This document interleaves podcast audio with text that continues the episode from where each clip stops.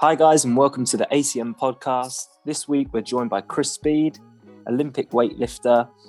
We talked about uh, such things as starting his own business, his background in rugby, moving his uh, training platform online, and his ties with Wit Fitness. Really good episode, guys. Hope you enjoy. And I'll just jump into the first question. One thing that we often kick off the podcast with is finding out a bit about our guests' background in fitness. I mean, where it started, if there was a sport before weightlifting or training, if there was, you know, football or rugby, for example. So I guess the question for you is, was there a sport that came first? I mean, obviously from your Instagram, there's a kind of rugby background there. I mean, yeah, maybe just a little introduction to how you got to the point you are now in your fitness journey. Um, yeah, I think that when I think about like sports and stuff, I think I always think of rugby being the first one. But then um, I don't know if you guys know there's a guy called Andrew Tracey on um he works like men's health and bulldog. Yeah, Yeah, yeah. we had him on yesterday uh, on the podcast. All right. yeah, we we we had him on and uh, we actually got it uploaded uh, this afternoon. We haven't really promoted it yet, but it is it is live. But yeah, Andrew Tracey, yeah, it's a great guy. Yeah, so he was talking about how like before he got into any team sports and stuff, he did like BMX and like you know parkour and stuff. And when I think that's what I did first, it was skateboarding, All right, park a little bit, and like basically just like most kind of like individual, like kind of like the extreme sports, I suppose you call it. So that's where Yeah, I 1st mhm. started actually learning about the, like deliberate practice of things and actually like training for stuff. Then rugby was where I would say that was where I consciously went, oh, I'm training for a sport now. yeah, and that's sense. that was like when I was like maybe. I mean, when I was 13, 14, I just played like Madden on like Nintendo and PlayStation. Yeah. It was, so I didn't understand that you couldn't throw it forwards and stuff. I think it was 15 where I understood, oh, this is a sport I can actually be good at. So that was the that was my first team sport, I think. Yeah.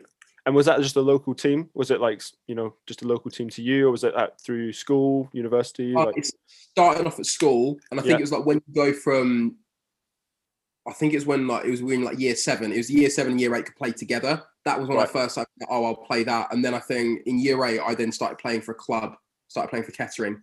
So I was Right. going to like Western school. Then after that, I then got told, oh, if you go to the gym because you're quite short and you train, you get stronger, you'll be able to play for the first team. So then that was Right. like, okay, well, I'll do that. So it was always a case of you're playing at this level, you can play a bit higher if you do X, Y, and Z. So I that's kind of where that where training started when I was about like four, 14, yeah, 14. That's when Right. I started That's training. cool. and was was there a What- was there a clubhouse with a gym, for example, or was that just encouraged for you to go off and get a gym membership, or were you training with other people in the club, or Um, initially, I it's quite it's quite a funny start because if you did this now, people would think that's a fucking stupid thing to do. But we had a school gym. Right. Um, the head of sport at the time knew nothing about lifting, so he went go on the internet and just find some stuff. The first thing I came was actually T-Nation and bodybuilding.com. But this Right. was when like the only stuff on there was basically strength and conditioning and bodybuilding stuff. So most of what I found was actually was actually pretty decent. So it's like I'll do five by five, do box jumps, do power cleans, Right. um, do intervals on the rowing machine. I'll make sure you do single leg work. Um, so I found quite a lot of actual cool stuff just doing that. So I taught myself, and then because I taught myself and because I made so much progress, then other people started asking me for help. So Mm. from when I was about 15, after I'd been training for about a year, that's when other people started being, oh, can you show me how to do that as well? oh, right. I was just going to say, like, with that, um, once you found that that was benefiting your rugby, what sort of uh, impact did that have on that sport? And then how far did you get in rugby, sort of thing? Um, I think that initially I was just sort of quite, I was quite like a large kid. Like I, I'm pretty sure, like I'm what I'm five nine now. I'm almost certain I was five five by the time I was in like year eight. So I was basically almost as tall as I was going to get already. But I was very small. but I couldn't change direction. I couldn't really do any. I couldn't really move that well. As soon as I started training and basically doing a lot of the same stuff that I do now, just in a less structured fashion, I could Mm. move faster. I understood that like it's not necessarily about like how big you are, it's how you use your leverages. It's about who's like stronger, more powerful. So it made me a much more well-rounded player, and I understood that I could train my way into being better because I was fairly. I'm not going to say I was the most skillful person, but I was fairly talented in terms of being able to see space and stuff. So that took me probably. I would say if I didn't train in the gym till later on, I probably. I think I made like what so I got on the bench a few times for championship for a championship club. I played in like the B&I Cup, which is like their version of the year of um like the Euro Cup, and then played national one, national two a couple of times, and played a pretty decent level of sevens. I would say if I didn't go to the gym, I wouldn't have. I probably wouldn't have gotten out of Mm. purely amateur rugby at all. Like I wouldn't have been strong enough. I wouldn't have been fast enough, and I wouldn't have probably been confident enough either. Yeah, that's so that's so interesting to hear that like like there was a point when you weren't as athletic as you are now because like I was talking to I was talking to some of the guys in the gym the other day and I was saying like well I'm going to try and get this guy on. Uh, and uh, everyone's like oh my god yeah what what an absolute athletic you just yeah. like when, when we look I look at your content especially on your obviously one thing I've noticed is your stories are a little bit different on Instagram to your feed. Your feed posts a little bit uh, different. But on your stories, you mainly focus on the Ronin athletes. Then every now and again, it'll be your training. And some of the stuff is very like plyometric and really explosive. And I just, uh, uh, uh when I was talking to the guys about it, saying, yeah, what an hmm. explosive, mm. athletic guy. Like it carries over so well um, to your performance as a lifter. So it's just really interesting hearing that you didn't feel like you were, and then yeah. the gym made made you get that way. Yeah, I think I think as well it's got to do with the fact that the people I was around at the time, our school was quite small in terms of how many people actually went there. But the main people that I started playing rugby with or being told, like when I was starting to train, oh, this is like the example where you could get. It was um, I don't think he plays anymore, but he was like the example that he basically set for us. It was a guy called Ollie Story. He was, I think he played like England 16s or 18s, like a year early. And he was fucking massive. Like, well, I say he was massive. He's probably the same size as I am now. But when you're a kid and someone, yeah, like, yeah, it's huge. Yeah. What in the fucking world is that? So there mm. was him and then all the other guys I was playing with, like two of them still play for. No, they don't play for Saints. One of them's at Worcester. One of them at Saints. Um, the Wallers, so Ethan and Alex Waller. So I played a year below them. So all the examples I had of like, oh, this is who you should try and be like, or this is the kind of mm. path you could follow. They were like, as far as I was concerned, just a completely different species to me. So I wasn't realizing, oh, you're actually quite good, and you've got some mm-hmm. talent. You learn, like I learned movements quite quickly. I adapt quite quickly to things. All I could see was, well, I've got to catch up with those guys. And then when it was like Saints, it was always a case of uh, the S&C stuff. Most of our age group, when I first went in, it was all bodyweight stuff because there was like simple stuff like people couldn't do a plank for more than a someone couldn't do an air squat. So we'll go lift with the older kids. So then it's like, well, okay, I'm way out of my depth here. So I think I always got pushed kind of mm. almost the bottom of the pile with all of the more advanced people. So then it was like, well, you are going to kind of feel like, oh, I've got some work to do to catch up. And it's not until I think I got into adult life and started to see other people playing for like senior clubs and more basically more normal people that I realized, oh, actually, I'm quite far, I'm quite far along. Like when you teach a first class and someone can't do a, a squat properly, like mm. as in they can't do air squat, like that to me was like, I thought that was really bad. But I thought that mm. what's happened here. And then it was like, no, most people can't do all the movements that I can do as easily as quickly. So I think maybe I was explosive and I was quite like athletic when I was younger, I probably just ended up being like comparing myself to a lot of older people who are further along. Mm. And yeah. that's why I am pushing my head of, oh, I've got to work quite hard because I'm not as good as they are. Yeah, cool. That's interesting. I was wondering as well. So that was obviously a time when you were playing rugby a lot more. I mean, mm. there, was there must have been a point where did you decide not to play more rugby? I mean, was there any injuries or did the gym part just take over as more of an interest or a passion or a career? Like when did that sort of blur the lines, I guess? Um, the line started to get blurred when I was so trying to think. So I started coaching just gen like general fitness classes when I was 21. 22 and 23 was kind of around the time when I started to get on the verge of like opening up my own place with a few other people. Um, and that was around the stage when I started coaching more. I started doing more weightlifting competitions. So I started to look at what can I do so I can still play because I still enjoy it, but yeah. I'm going to do a bit more weightlifting stuff. So I started playing league in sevens only because that meant that there was everything was confined to, to the to the summer, and yeah. I I was just well more well suited to those games. I didn't have to train as often, so I did that. And then slowly got to the point where I didn't play as much league because I'd moved into London and I didn't want to find a London club, so I would travel back up to Bedford sometimes to play. Right. then it was like I don't really need to play that much. I'm not going to do pre-season because I'm moving for work and I'm adapting to that because I started mm. coaching at a weightlifting club in London.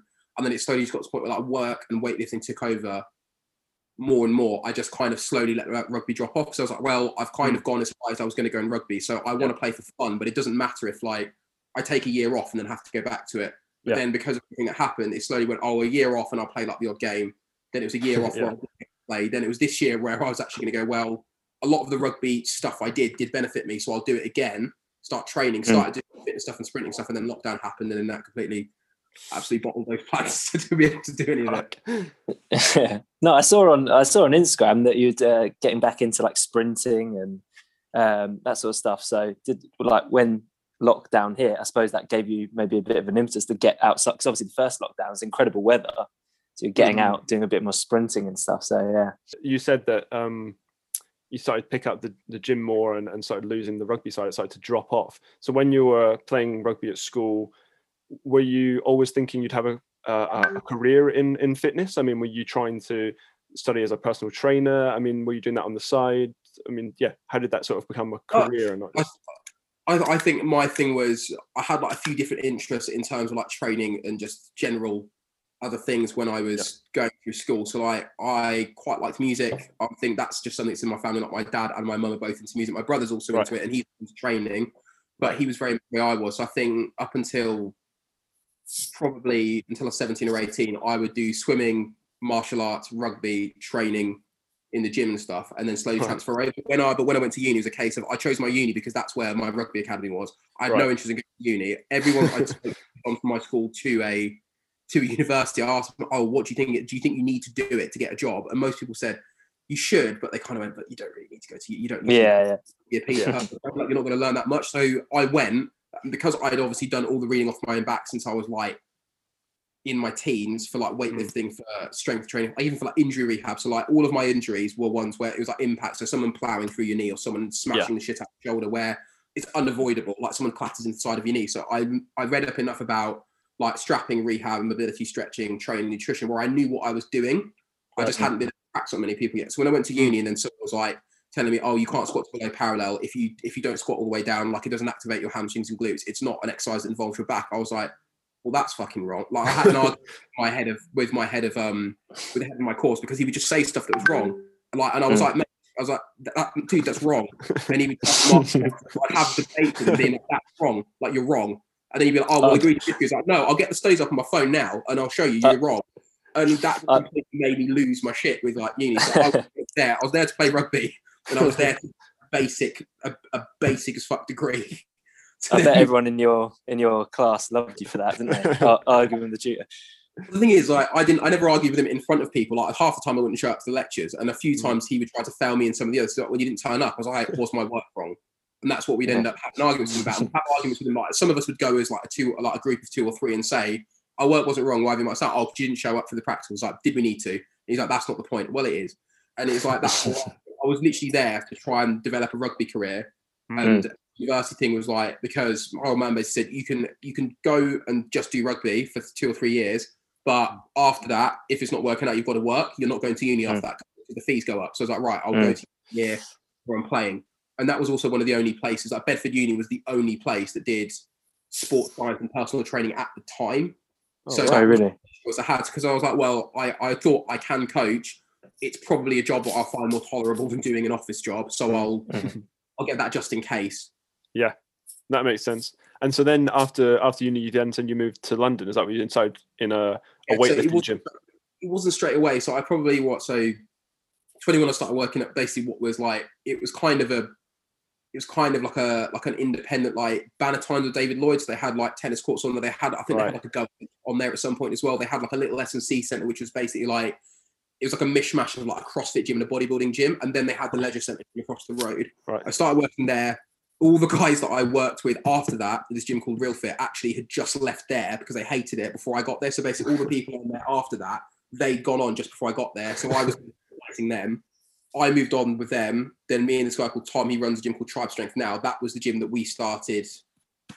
I'm not even sure what year it was. Might have been like 20, 2016, 2017 Right. started that Okay. there, and it was just a case of there was some like stuff in terms of like business decisions and differences in terms of the directions I was Mm. going in the gym going in, which was like it's going to be better off if he just runs it because he was he was like it, it still does very well now like this. So they've stood through it. They've managed to stand. They've managed to like survive through all the lockdowns. They do quite well. I moved to London to coach more weightlifting and to hopefully become better at weightlifting. Yeah. And then I went and worked for um there's a gym called London Olympic Weightlifting Academy. I went Right. there. I did a lot of in person. I did a lot of like training there, and basically I just I kidded myself into thinking I'll go work for someone because it will be a bit easier. And I just don't. Mhm. I didn't do that very well. I think going from owning somewhere to then doing Mm. that was very difficult. So then almost all of my stuff transferred to online. So I just went, I'm going to go do it by myself. And then it kind of exploded because of lockdowns, because we're one of the only places that offers strength and conditioning and weightlifting coaching online as like that's Mhm. The thing you're going to get from us. And then everything Right. else mm. comes on top of it. Whereas most Yeah. of the places, like, oh yeah, we do like club sessions. You can join our club. We do do online programming as well if you can't get here. But it's almost like, oh, if you can't get to us, then we'll do it. Yeah, yeah. Ours, Yeah. everything is online first because that's the way we can see you the most. and it's also the cheapest for people. That's so interesting because like that that is a real niche, isn't it? Like when you think of when you think of like Oly lifting in general, you, you usually associate some sort of like spit and sawdust gym. Everyone's all together. So like for, for someone to take it like purely online, I think that's mm. that's quite like. Did, did you know of anything similar at the time, or was that like a quite a bold move? Um, I've known places that have done it where the online service is like a standalone. So like if you can't get there, this is going to be the best thing to do. So mm. one of the gyms that kind of did it in the reverse reverse order, which have done it very well, is um, a gym called Willpower Weightlifting in Wales. And they okay. yeah. that's the story of them is quite interesting. I think it basically started off as a guy called Justin and his I can't remember if his godson or his nephew, Jordan Sakkas.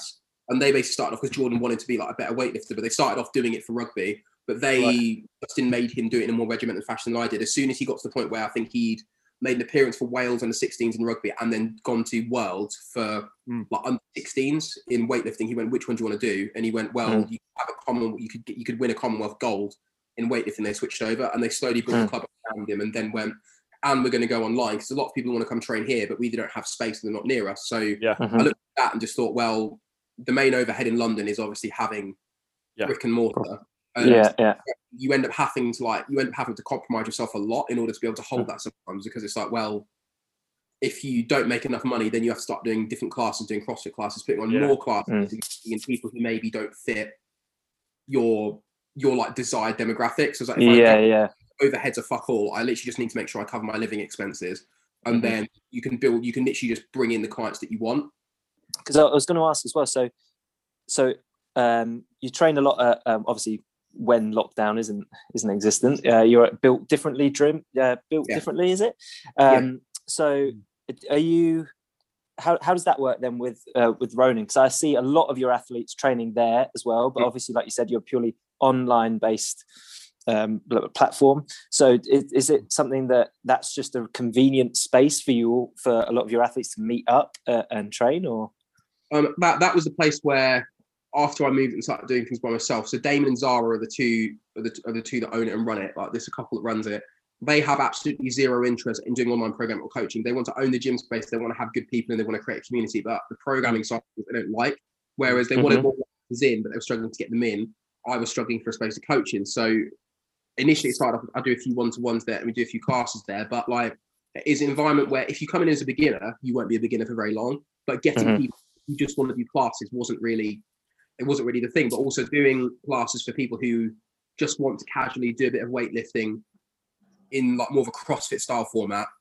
Yeah. Ad hoc wasn't really what I was interested in. So as soon as we started doing online sessions, people started asking, can we do group sessions? Would you do team sessions? I was like, well, it would be nice to have a team. So as a case of you start online. If you are close to us, then you can pay either drop-in fees with us or you ah, pay okay. a membership so that you can come right. in and train with us either at a gym in Stratford that we have, which is kind of basic for anyone who can't get to build differently because it's a bit of a fucker to get to. So it's like further east, whereas like built mm. differently. So it'd be nice to eventually have other places everywhere else. But mm-hmm. that's just for that's just for basically for team members. Because if if you're an online if you're an online athlete, then we know you well enough where we know whether you're going to fit into the environment or not, and we and right. you know what to expect. So then if you come in, if you have 10 members who are all from London one week and then 10, and then another 10 join next week who are all from up north because they've traveled down to train with you everyone knows what they're doing because they're all on the same programming style they all have the same group of coaches so mm. you just drop in. that's in. really cool it's like you've been there the whole time like obviously you're going to meet mm. everyone in person but you're not yeah. standing there being like oh how do I warm up where do I go who am I pairing with oh what what's this snatch variation we're doing it's like no you know everything because you've mm. you've been with us for long enough to know Oh, yeah, that's that's that's a really cool like like just model. I've, I've not I've not actually heard of anything like that. No. Yeah. No, I was just I was just going to say, have you found obviously that must have been a, a, quite established community before lockdown happened. Have you found there's been uh, loads of like a massive influx of people trying to get on board? Has it been like hard to sort of say no to some people, or has that expanded loads? Like, what's the situation? Um, yeah, it went from literally I wanted to start this for quite a while, but I was like, obviously, you get like I think I don't know if you guys get it, but you kind of get even if it's something you're well capable of doing, you get a bit of imposter syndrome. You're like, oh, do I really, should I really be starting a company? Am I good enough to start telling mm. other people to do? So I started off with um, me and my friend Leah, I got her to start doing a bit of functional bodybuilding and powerlifting. So I was like, I don't want to do that stuff, but people are asking. So she started. And then it was a case of one of my friends, Ian, does most of the beginner stuff. um, because he he's just I don't know how, but he can coach people purely online and get them to be able to improve the technique, which I can't fucking do. Like, in, if you know how to lift already, brilliant. I can take you from there online. But if it's someone who needs to mm. learn online, I really struggle with that. Whereas for some, I don't know mm. what he does, but he manages to do that. And then it slowly built up. So like Samantha's our physio. We started doing some physio, but then eventually people said, "Oh, I've done my rehab, but can I stay with Samantha for coaching?" I was like, "Yeah, of course you can." And it just built up and up and up. So Okay. slowly built like more and more of a team of coaches. And That's cool. And I was just going to say, like, so you've got that like team now. So you've got like, uh, I think I saw an Instagram photo the other day where we all kind of stood like arms crossed, looking menacing.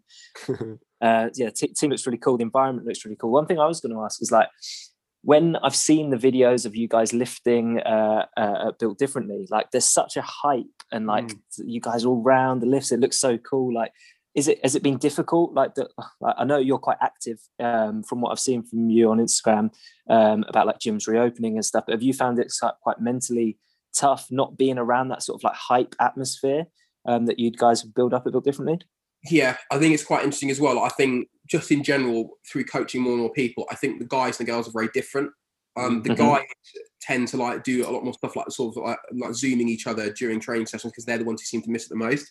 A lot of the girls seem to be able to be disciplined and just focus on getting it done and being able to progress a lot easier. So I think it's very much a case of, especially with like some of the beginners who were just starting to get into it and are starting to get into proper like you know deliberate training. For them, it's a case of once we help them to allocate kit and they have a space, it took them maybe two weeks, and then they're like, okay, I'm used to I'm used to it now. Like I can do this. Right. It's guys who are like on the verge of like let's say going for like so one of the guys that um trains with us, Alan, he's up north, and he went from training in America um to see his wife, came back, started training at his gym, locked down, then he was in a conservatory. But it's like you've got you've got to you're trying to hit like a Mm. Commonwealth like qualification title, but instead of being able to go face like head to head with all the guys you're competing against and getting hyped up, Mm, by doing yeah. your conservatory, not crack your window. It's like the same It's thing. mad. with- The, the case of you go from being told, oh, you've got all these competitions on, you've got these opportunities to compete against people, you've got all these all these comps you could do, you can go and train with people, like you know, you can travel down to other people's gyms and have like team sessions. To being like, you've got to do everything from the same spot. So if you're training your garage, your competition space is your garage, your training space is your garage. Mm, Just it, mentally, I think it's difficult because people can't all of a sudden go from being like, oh, this is my this is my house to being like, this is my training center. Oh, this Yeah. is the competition platform. And I've seen some people do some like some funny stuff. Like there's a guy called um Dapo. He's a powerlifter at Bethnal Green, and he's called he's the deadlift connoisseur on Instagram. But he deadlifts. I'm, I fucking hope it's on the ground floor because otherwise it's risky as fuck. He's like, he all stuff. I'm pretty sure he goes out, turns on a smoke machine, turns on some loud music, puts up like a banner, and then goes back, all his training, and then finds all the way up and back to his room again. But like, it's hard because you've got to try and change your environment so it matches what you're trying to do, which sometimes Mm. is is difficult. yeah. I mean, I've seen a lot on your Instagram as well that you do a lot of training in, in car parks.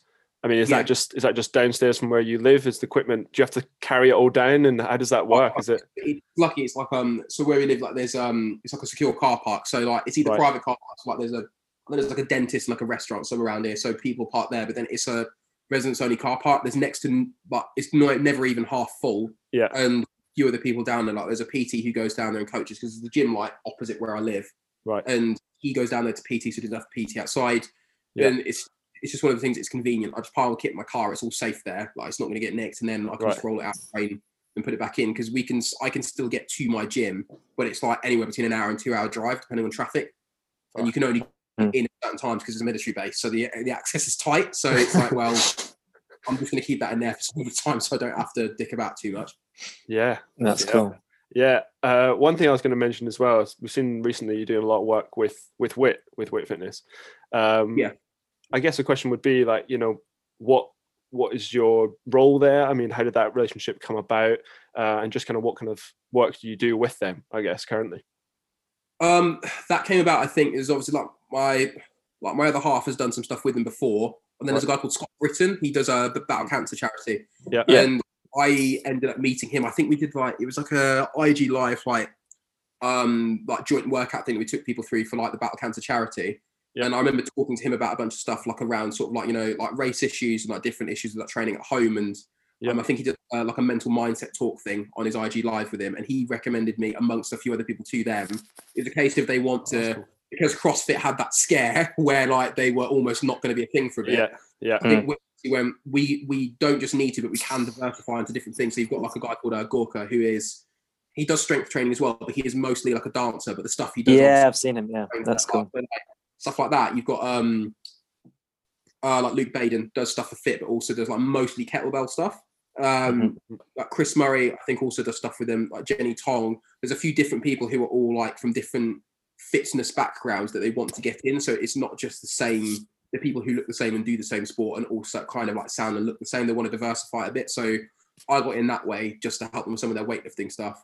And I think it's also because it tends to be that with fitness stuff, I think especially when it comes to, to the to the commercial stuff within our our kind of area of fitness, most of it's in London. So they're Yeah. looking for people that obviously are unique that they can work with, who can produce good content, but are also in London because it's a bit more local. So I think that's Yeah. why I think it was a case of knowing the right people, just being quite persistent and consistent with what I put out online, and then Yeah. luck of location, and luck of location as well. I think. You'd know better than me because you've been uh, immersed in the world of weightlifting for a longer time. Uh, I've only just kind of recently got into it, um, but it seems to me that uh, like lifting is really well suited to the medium of Instagram Mm. because we're, we're, we're constantly served like short, sharp videos, reels, little videos, and obviously uh, an Olympic lift is such an impressive thing to watch and like short format media. Yeah. And I, I I wondered if you'd seen like a rise in uh, the interest um, from not just, so like you said like you know uh, earlier you were saying like you're not too interested in sort of like the CrossFit style weightlifting where it's more like WODs and longer format stuff. But have you seen like a rise in the interest in like a lot of your content from not just solely weightlifters but more like functional fitness and it's a wanky term but functional fitness people in general? Yeah, I think we've definitely because before it is a case of it's people who are weightlifting already in London or from wherever who kind of knew of me and knew of us, and then wanted to start getting better because they kind of come to a plateau and they didn't know who else to ask. And now it's a case of you got you then start to bleed into it's more like people from CrossFit who are saying I want to focus more on weightlifting. Yeah. So I want to win up with you, and they still do like some CrossFit stuff alongside of our programs. And then it got to a point where there's some people who um they've just seen weightlifting through CrossFit and on Instagram. and They think it looks really cool. They want to learn it. Yeah. So it's got where it's just it's not just I'm, I'm hoping that because of instagram and because of more content coming out it doesn't just seem like weightlifting is for a very very specific set of people. But as in you have to almost qualify to even start it. It's a case of more people have just have started asking oh i want to learn weightlifting. Would you guys be able to help me? Like am i would you be able to help me because i don't know what i'm doing? And it, there's more and more people like that which i'm really happy about because that's one of the things where i'm talking to the guy who i think is the ceo of um bwl ash ashley Metcalfe who was saying that you tend to get mostly the same people joining up. So he's like, it's usually like middle class guys from corporate from a corporate from corporate settings in um in like a CrossFit setting or like a normal gym where they come across and want to do weightlifting. And it's usually from the same kind of like place. It's people who go into CrossFit who then start want to start doing weightlifting a little bit later on, who've already got had a previous sporting background where there's not many people who are like 16, 17 or 18 or like early 20s where they're like, oh yeah, I really want to do weightlifting Mm. and I Mm. just don't do it yet. Where they're starting earlier on, that's what they're trying to do, and I think that that is starting to come in more. Like if you look at the talent that is in the lower age groups, like you've got kids like um uh Stefano, I can't remember his last name. His name's Stefano the weightlifter on Instagram, and he's like he looks like he's about thirty, but he's seventeen. Snatches one thirty, clean and jerks pretty close to one sixty five, one seventy. Uh, Jacob Finnegan, I'm pretty sure he's not even 18 yet. Around the same, he's doing like 25, 50, I think, if not more. So you're starting to see more people get into it earlier on, which is quite cool. Yeah, that's wicked. Yeah, God, some of those numbers. Um, yeah, I know. one thing that Rory and I were talking about before, we were, go- were, you know, talking about some of your content, and we're seeing that you do a lot of your still big lifts um, in the Reebok Nanos. And I was wondering, you're obviously wearing Reebok now. Has your relationship with Wit helped? Have they like kitted you out with that kind of gear, or is that is that the kind of shoe you'd like preferably lifting? I've seen you lifting, you know, actual lifters as well, but we just see a lot of you doing big lifts in the Nanos. Is that your preference? Um, yeah, so I used to, I I really like the Metcons when they first came out because they were quite stiff. Like the bottom Yeah. of the shoe was quite tough, which is what I do struggle with. Like I just go through shoes quite quickly, like they break down quite easily. Yeah. Um, the main thing with like the Nanos was it just got to a point where I think I'm almost certain, like without trying to like kind of like bash their brand too much, but I'm pretty sure Nike Nike started making Metcons less robust to make them lighter. Yeah. So once it got past like the Flyknit threes, I just didn't really like them, and it just didn't feel stable. When I was, whereas when I tried the nanos, I was like, oh, these are actually quite decent. Yeah. with my ankle mobility and stuff like unless I'm doing super heavy cleaning jerks, I don't really feel like I get anything that much out of lifting in lifters. And like even Yeah. the lifters I have, like I think they're other here, like the Adidas ones, like the heel on them is not exactly it's not exactly massive. Yeah, yeah. Mm. tall ones. So I prefer lifting in those. I do most stuff in them. Like I can work in them, I can train in them, and it just feels like I can just start training whenever I want to. Like Yeah, it doesn't it's an feel like I have all-rounder. to have a kit bag to be like, oh yeah, I've got to sort of get ready for it. It's like, well, I'm ready most of the time. Yeah. So now that's my preference. I'm gonna try the new Metcon React because they look pretty decent. But I just I go back and forth between those two. Like it's Yeah. always been kind of like Nanos or Metcons to be honest. Yeah, yeah, yeah. I was going to say, Rory, you picked up a pair of the the Nanos quite recently, I and then you've also got the the, the React. Yeah, I got, I got, I had, well, I had the Nano tens, and they were quite good to lift in. Um, but then I got, I've recently got those um, Metcon Turbo Reacts, and I haven't Mm. lifted them yet, but they're they're quite stable. They've like a bit more flexible midfoot. So I'm not. To be fair, I've got a feeling they might not be great to lift in. Um, but I'm sure you'll be doing about eight times the weight that I will be doing. So get a pair if they're in my size like this week. Well, not this week, but next week. So I'm going to try them out. But I'm hoping that they're that they're back to kind of like how they used to be, like Mm, around like when yeah. it Metcon three and fours. Because I really I really liked those ones. Yeah, that's cool. Am I right in thinking that you had a virtual um, meet recently? Was there for? Yeah. so Um, the English champs just got well. I'll say just gone this Saturday. They had a massive fuck up with the virtual like entry portal, and also So really, what, what happened? to judging. Um, so basically there was some there was some inconsistencies with how some people were putting in their entries and it's being accepted. Some people were being told that their entries weren't accepted and getting automated emails when they should do. Some people's like payments weren't going through, so they've extended the entry to Monday. But most of us have done the entries now. That was a case of it was an English champs that kind of opened it up because usually you have to be top 12 in the country in your weight class to go. Mm. Um, but this time they just said anyone can enter, so it kind of opens it up. So some people who maybe never qualified before could maybe sneak in and get like a decent placing. And then for those of us who want to try and go to the Commonwealth Games, it was one of the first events where you could go to basically try and get into the squad. And I think we've got three opportunities. So this one, there's the British in July, if it still goes ahead. And then by the end of the year, there's Commonwealth champs in Singapore in like October. And that's like the final one where they'll look at seeing you there to be like, okay, by January we want to we want to know who's in the squad. So that was what the last the comp this weekend just gone was for. Cool. And are you, are you, com- are you confident? Yeah. How you feeling? Um, if they kept, if they kept the, the good weight classes, so if they kept 89s in, I'd be it'd be me and my friend Jack, uh, Jack Dobson. Uh, he actually owns Blackwell Fitness in I want to say in Leeds. Um, we are quite close together. We're always within five kilos of each other. That would have been a good competition, but we've both been shuffled up to 96. So it's Oh, it's a tall hell. order. We've all got a try- guy called Edmund Avatisian who does Mhm. like, I mean, he he won't he hasn't trained for months. Mm. Then just so that he could get the Euro, so he won 40, 170, and he'd be closer to like 55, 90, getting towards the game. So it's a tall order to try and It's quite a big weight jump, So- actually. It's quite a big weight jump. 89 to 96. The, yeah, that can make a, well, obviously, Now- a huge difference. and now it's like the choices are 81 or 96. So it's like going down there. so it's the only thing to go up. God. But yeah, uh, one one thing I I just have to say, unfortunately, unfortunately, Khrys, we've got five minutes left on the podcast. Um, Mm. It's gone super quick. I mean, we've got got through a lot of stuff, um, but I obviously don't want you to be cut off at the end. Um, Rory, do you have any sort of like final questions? I mean, that's a good point to end on. Obviously, the the future competitions coming up, uh, which we obviously wish all the best with, and hope that goes well. But I don't know if Rory, if you had any other final kind of questions for No, nothing from me. I think I got everything that I'd noted down that I wanted to ask. But Yeah. yeah, uh, so if if we want to wrap it up, that's that's cool. Yeah, I mean, Khrys, thanks so much for taking the time and and, and speaking to us. There's some some wicked stories there, and uh, yeah, it's just really interesting to hear about the the online platform, Ronin Strength, and then all the stuff you're doing with WIT as well. So, yeah, uh, obviously we have to let you plug your your Instagram account so that people can follow you if they don't already, which I'm sure they do. But uh, yeah, if you just want to give a little like send off and uh, if you want to find me anywhere, my Instagram tag is k.speed, K-D-O-T speed, uh, all lowercase, no spaces. And then the Ronin one, I always forget the tag. Um, on Instagram, we are Ronin underscore strength underscore UK. And if you want to like find any more information about our coaching or like Yeah. find any like written information or like blogs and stuff, if you go to roninstrength.co.uk, that's those are the three easiest places to find me or all the other coaches. okay, awesome, Good. perfect. Thanks Yeah. very much for your time, man. Yeah, thank you, Uh, thank you very much. to be on. yeah, we'll let you know when we're going to release it. It'll probably be sometime next week. Cool. Perfect. Yeah, thanks very much, Khrys. Thanks Cheers. for taking the time. Thanks, mate. Cheers, man.